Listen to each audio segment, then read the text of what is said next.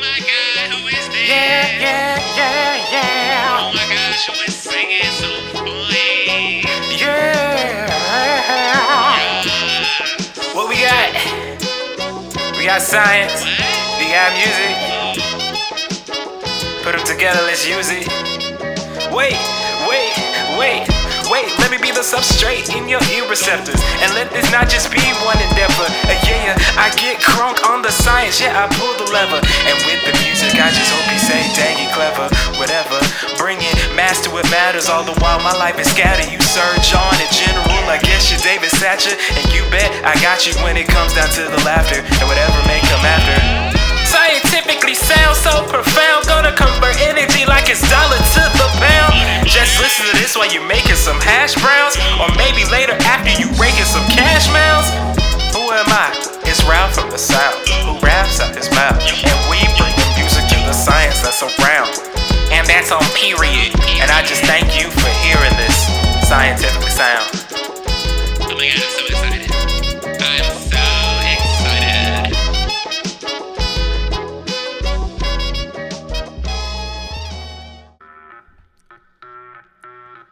Uh, uh, uh. One. Two. Two and a half. And as my director of graduate studies would say, 11! Hello, everyone. It is me, Ralph, from the South, the host that does the most. And I don't mean to boast, but welcome to Scientifically Sound, where we take a creative perspective in understanding scientific discoveries where we have scientific shenanigans for all. What's going on, you side goblins and ghouls? I know Halloween's coming up, but I'm happy that you all clicked in for this episode. First things first, thank you all so much for listening in to the 10th episode that included me and my best friends, Haley Stubbs and Daniela Mesa Sanchez. They were hyped to hear that a lot of people were listening to it, and they appreciate all of you just for taking the time to listen to us being goofy, to hear why we go to grad school, what we're going through. Sometimes it it takes a real big step to start normalizing your experience. Second, shout out to Black in Cancer. Y'all did a wonderful week this past couple of weeks back in terms of doing Black in Cancer Week. I know that it was a lot to do under the pressure with what we did last year, but it's a blessing nevertheless. From talking with COVID and cancer to having keynote speakers, you all did it up, so I'm proud of y'all. How are you, Ralph? I'm great, actually. Though it is October and though it's getting very cold in this tundra state called Minnesota, I'm making a lot of headway on my own project typically I've been running into a lot of, you know, bumps and curves and weird nuances that happen with the cell works that or cells that I work with on a daily basis. And yet, I'm kind of hype. I don't think I've ever been this hype until now just to see what's going to happen with my project.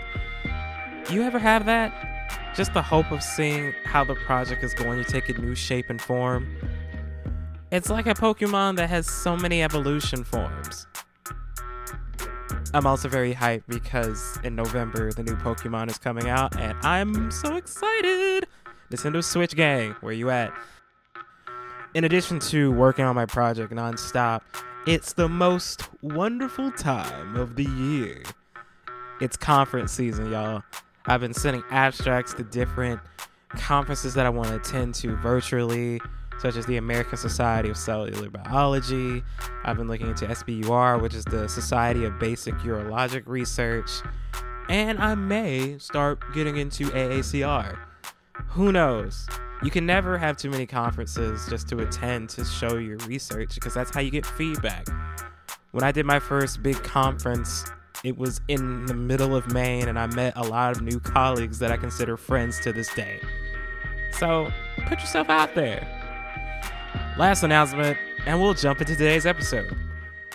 You all on Instagram are hilarious.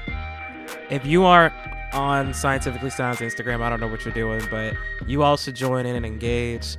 I'm doing a little bit more, just seeing how everyone's doing and seeing what you all are doing. We got a lot of scientists from cellular biologists to microbiologists to those who are in chemistry and, and physics and everything. And it's so interesting to see what you all do and keep doing that. But when I say y'all are ridiculous, here's the reason.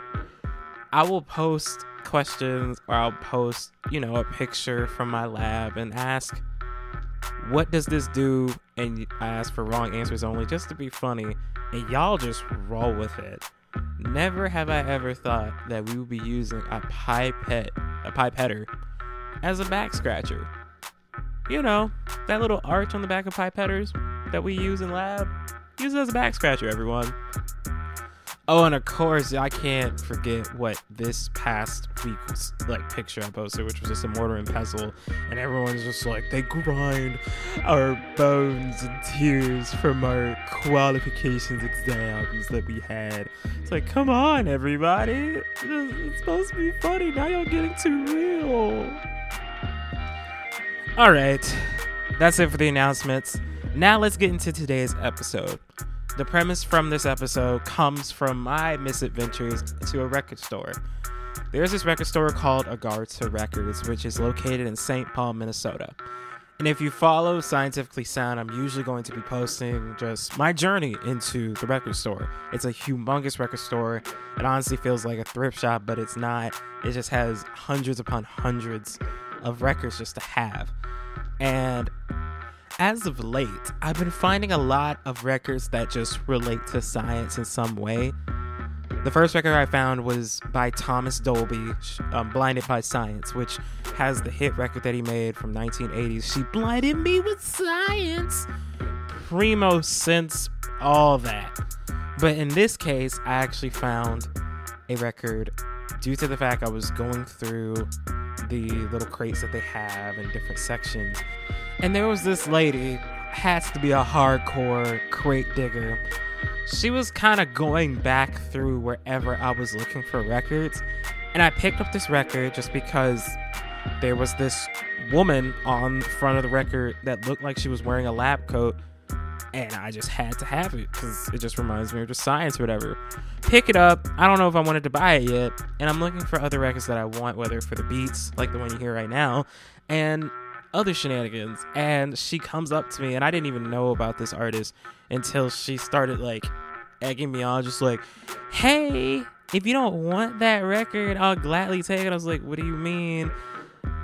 And what I learned from that situation is if you start acting like you want something of mine, I'm going to get it because it must be something good. And it did not disappoint. On this episode, y'all, we're headed to space and finding out it's a little bit paranormal. Kind of creepy for the occasion, right? Since Halloween's coming up. We're getting help from the song Example 22 from Laurie Anderson's debut album Big Science. Now, it's out of my wheelhouse, but I like a challenge. Let's go!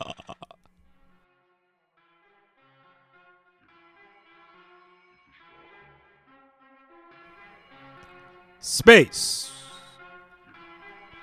The final frontier. And for me, very unfamiliar if I'm honest.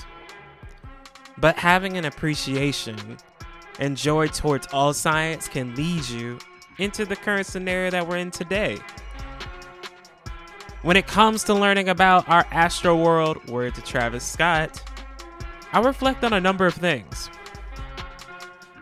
For one, I reflect on the times my five year old self will be watching my favorite show, Blues Clues. And on this episode, they went skidoo, if you will, into space to learn about the planets of our solar system. You know, before Pluto was demoted from full size planet to dwarf planet. I also reflect on the many, many videos showing the perceived weightlessness astronauts have while they trek the moon. And most importantly, I reflect on notes from physics lectures where we would learn that there's a vacuum in space atmosphere that doesn't allow for sound to travel. Or does it? not according to the avant garde singer, songwriter, and style symbol, Laurie Anderson. Let's begin by going back to the 1980s. In 1981, during this time, NASA, or the National Aeronautics and Space Administration, is capitalizing upon its efforts to send a human to space with the creation and launch of the first ever space shuttle. Now, this will be the first reusable transporter of spaceships. It honestly looks like the spaceship is in a baby Bjorn when it comes to attach to the space shuttle. This played its role within the huge scientific infrastructure change that we had as we were jetting towards the 21st century. To give you more of a mindset of where we're at, research was now being done by gigantic teams with big budgets. They understood the jam big bank tight little bank. And all this research was done in order to create big machines like big energy cores and big rockets. To be honest, to have all this money and to have all this manpower, it must be a principal investigator's dream. All of which contributed to a term that was popularized in the 1950s and all the way up to now called Big Science. And is with this term, Big Science, that would then become the title of the 1982 debut album of Laurie Anderson.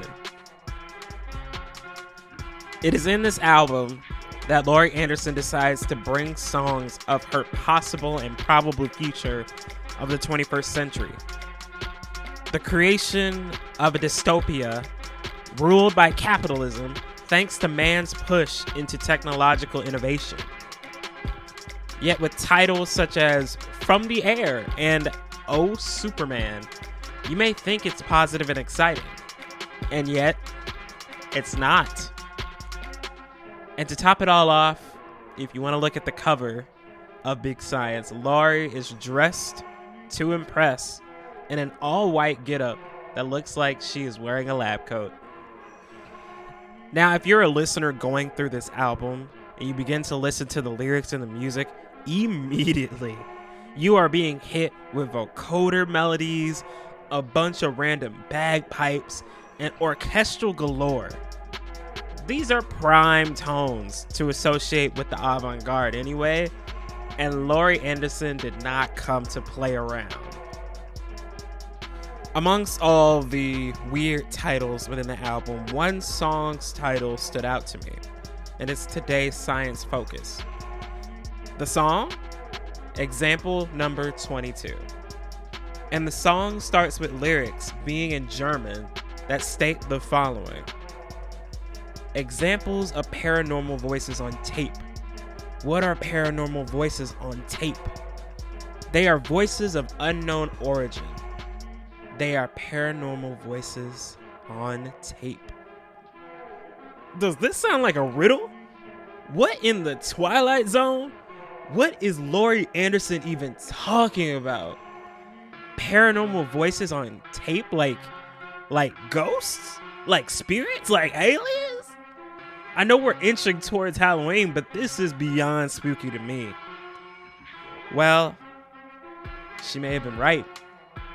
Based on some data from NASA in 2006, we may find that Laurie was predicting that there are paranormal voices coming from space. But first, let's take a break. And when we come back, we're roaring in some new phenomena. Greetings, Earthlings. It's your boy, Ralph from the South, here with the song of the sound this week.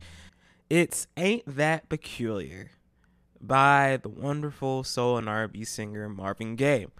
I pondered on this song a little bit, being that, of course, the title, but also just the lyrics of the song sound like probably how the scientists felt at NASA when they first heard weird voices from space.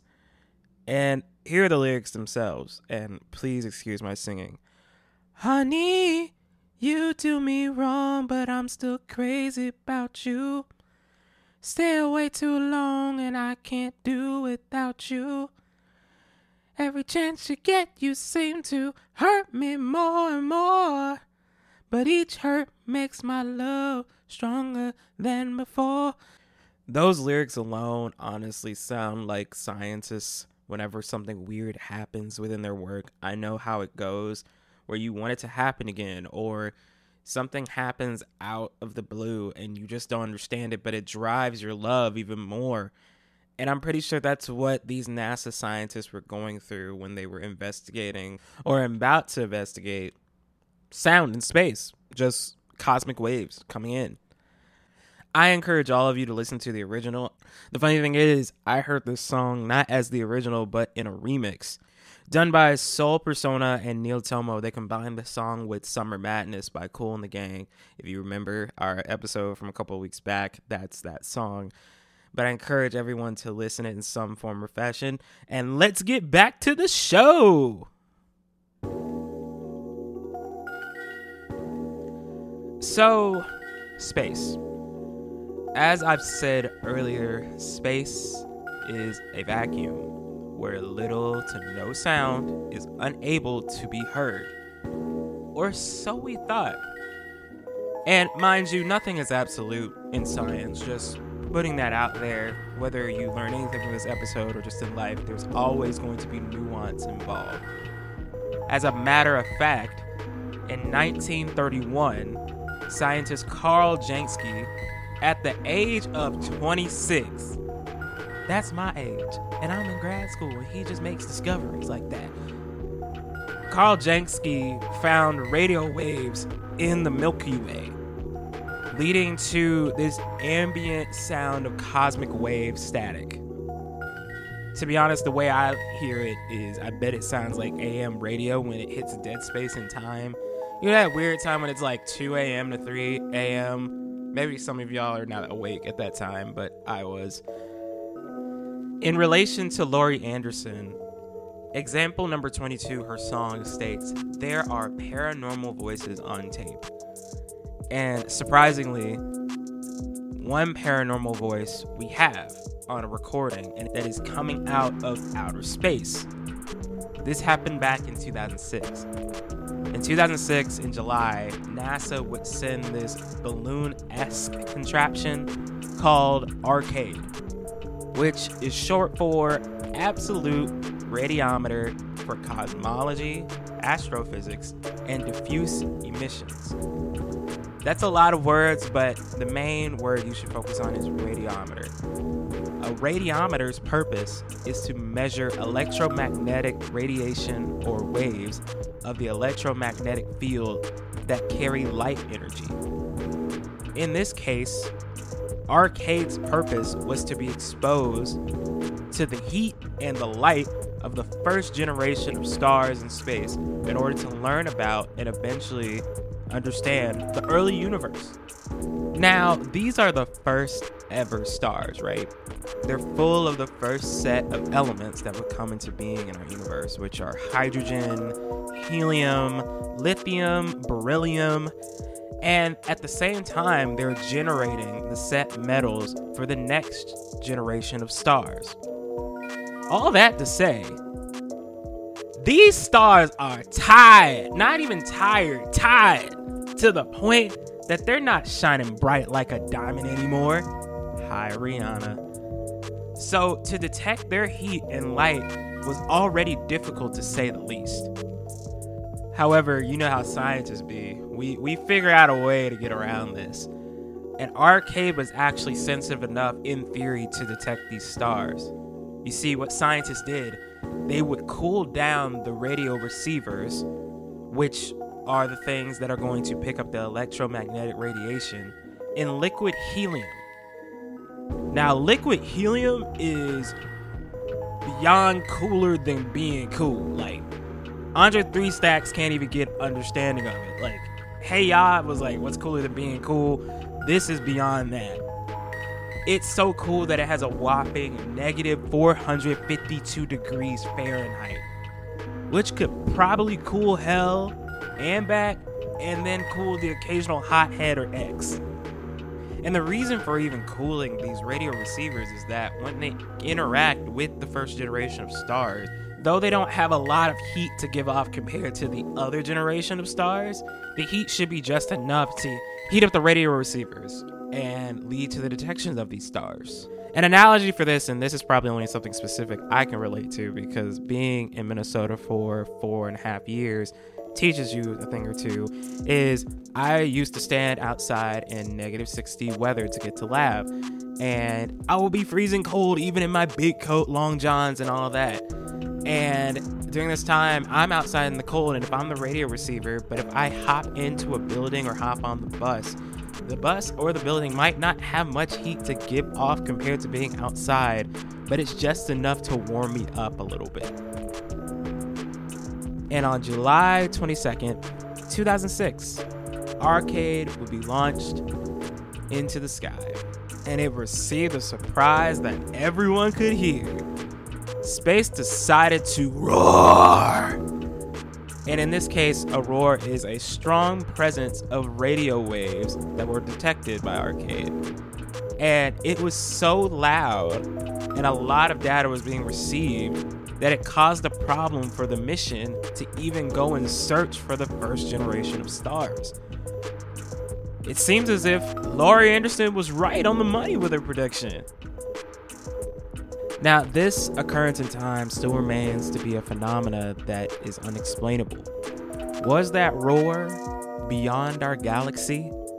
Will it come back ever? Is it louder than Katy Perry's roar?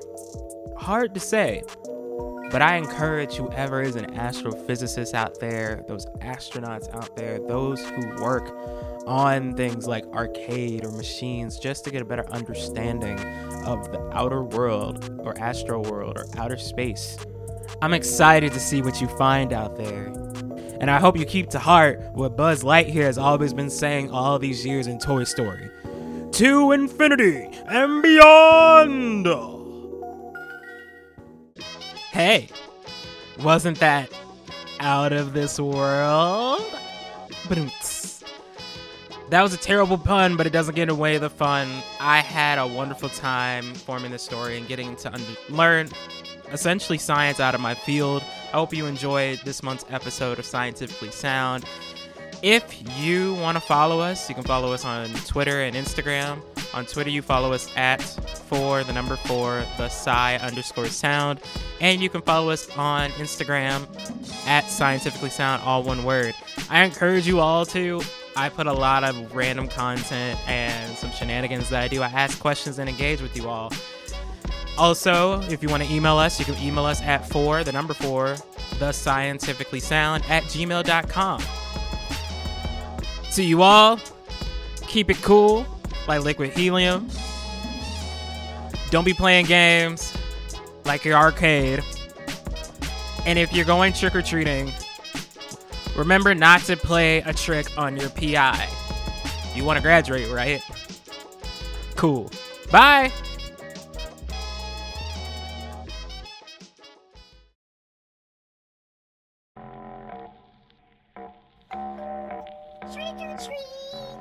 Why, hello. Who are you supposed to be?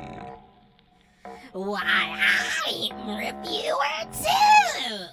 Look at me as I grasp your manuscript and write all over why you will never be accepted into our journal. Uh, here, take some pipettes and go.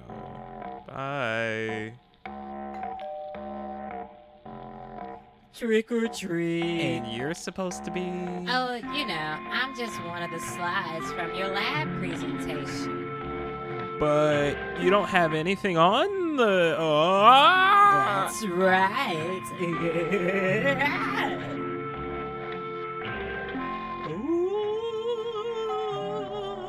Trick or Ah, finally something normal.